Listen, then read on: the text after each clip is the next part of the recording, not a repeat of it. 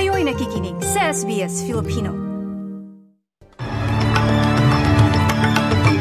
Sa ulo ng mga balita ngayong ikalabing dalawa ng Oktubre taong twenty twenty-three.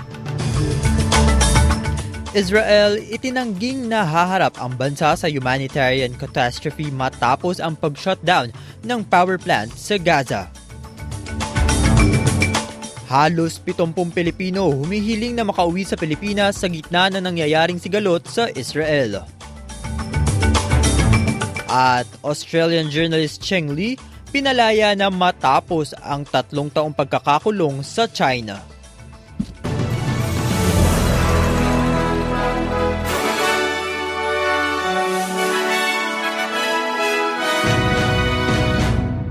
Sa detalye ng mga balita, sa patuloy na pag-atake ng Hamas sa Israel, sinabi ng opisyal ng Gaza na nahaharap ang syudad sa isang malaking pagsubok o humanitarian catastrophe dahil sa pag-shutdown umano ng power plant nito bunsod ng kakulangan sa supply of fuel, bagay na itinanggi naman ng Israeli. Ayon sa military officers ng Israel, ang balitang ito ay nag-ugat matapos rumesponde ang bansa sa pag-atake ng Hamas na kumitil ng mahigit isang libo at dalawang daang buhay base sa kasalukuyang datos. Sumang-ayon naman si Israeli Prime Minister Benjamin Netanyahu kay Israeli Opposition Leader Benny Gantz na bumuo ng Emergency War Cabinet para sa kanilang retaliation efforts o pagganti ng pag-atake sa Hamas.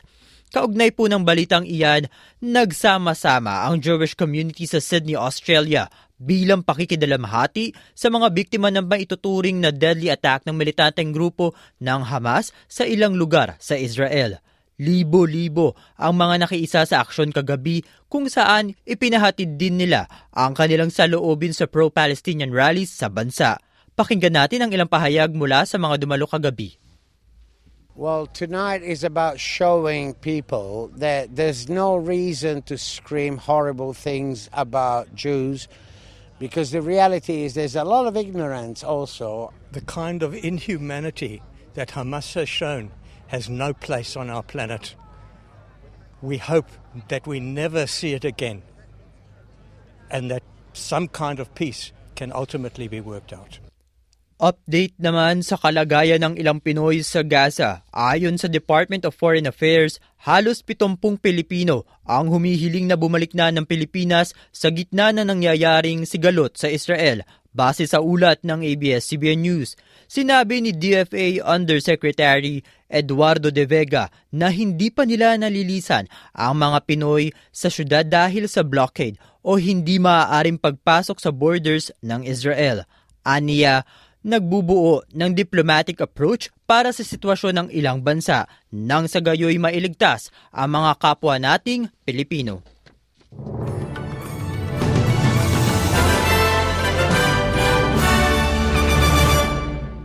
Sa ibang balita, pinalaya na ng China ang Australian journalist na si Cheng Li dahil sa anilay natapos na niya ang three-year sentence. Ang dating host ng Chinese State Television ay nakabalik na sa Melbourne matapos makulong sa China sa loob ng tatlong taon. Ayon sa Chinese Foreign Ministry, siya ay nasintensyahan noon ng dalawang taon at labing isang buwan ng korte ng Beijing dahil sa iligal na pagbibigay ng state secret sa ilang mga bansa. Ngunit walang partikular na detalyeng ibinigay tungkol dito.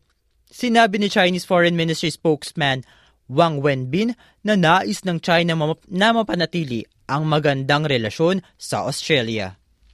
中方对中澳关系发展的立场是一贯明确的，一个健康稳定的中澳关系 China's position on the development of China-Australia relations has always been clear. A healthy and stable China-Australia relationship is in the interests of both countries and their people. It is also conducive to peace and stability in the region and the world. China is willing to work with Australia to promote the continued improvement and development of relations between the two countries for the betterment of our people. Inanunsyo ni Climate Change and Energy Minister Chris Bowen ang mga, sumu- ang mga susunod na hakbang sa pag-roll out ng renewable energy sa Australia. Aniya, maaari nang mag-register ang mga tao o grupong interesado sa renewable energy projects sa pamamagitan ng energy market operator na sinusuportahan ng Capacity Invest- Investment Scheme sa Victoria at South Australia.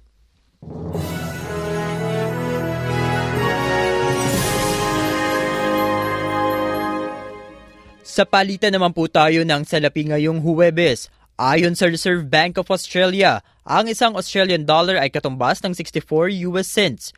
Mula naman sa Bangko Sentral ng Pilipinas, ang isang U S dollar ay katumbas ng fifty-six point eight eight pesos at ang palitan ng isang Australian dollar ay thirty-six point five seven pesos. Sa lagay naman ng panahon ngayong araw, asahan ang bahagyang pag-ulan sa mga sumusunod na lugar. Adelaide at nineteen degrees, Melbourne at twenty, Hobart at eighteen. Maaaring makaranas ng malakas na pag-ulan ang Canberra sa temperaturang twenty-seven. Bahagyang maulan sa pagtatapos ng araw sa Wollongong at twenty-nine at Sydney at thirty-two degrees. Bahagyang maulap sa Cairns at thirty. Habang maaraw naman sa mga sumusunod, Perth at twenty-seven, Newcastle at thirty-three, Brisbane at twenty-eight at Darwin sa temperaturang thirty-five. At iyan ang mga balita sa araw na ito. Ako po, si Martin Tuanyo para sa S B S Filipino. I-like, i-share, mag-comment, sundan ang S B S Filipino sa Facebook.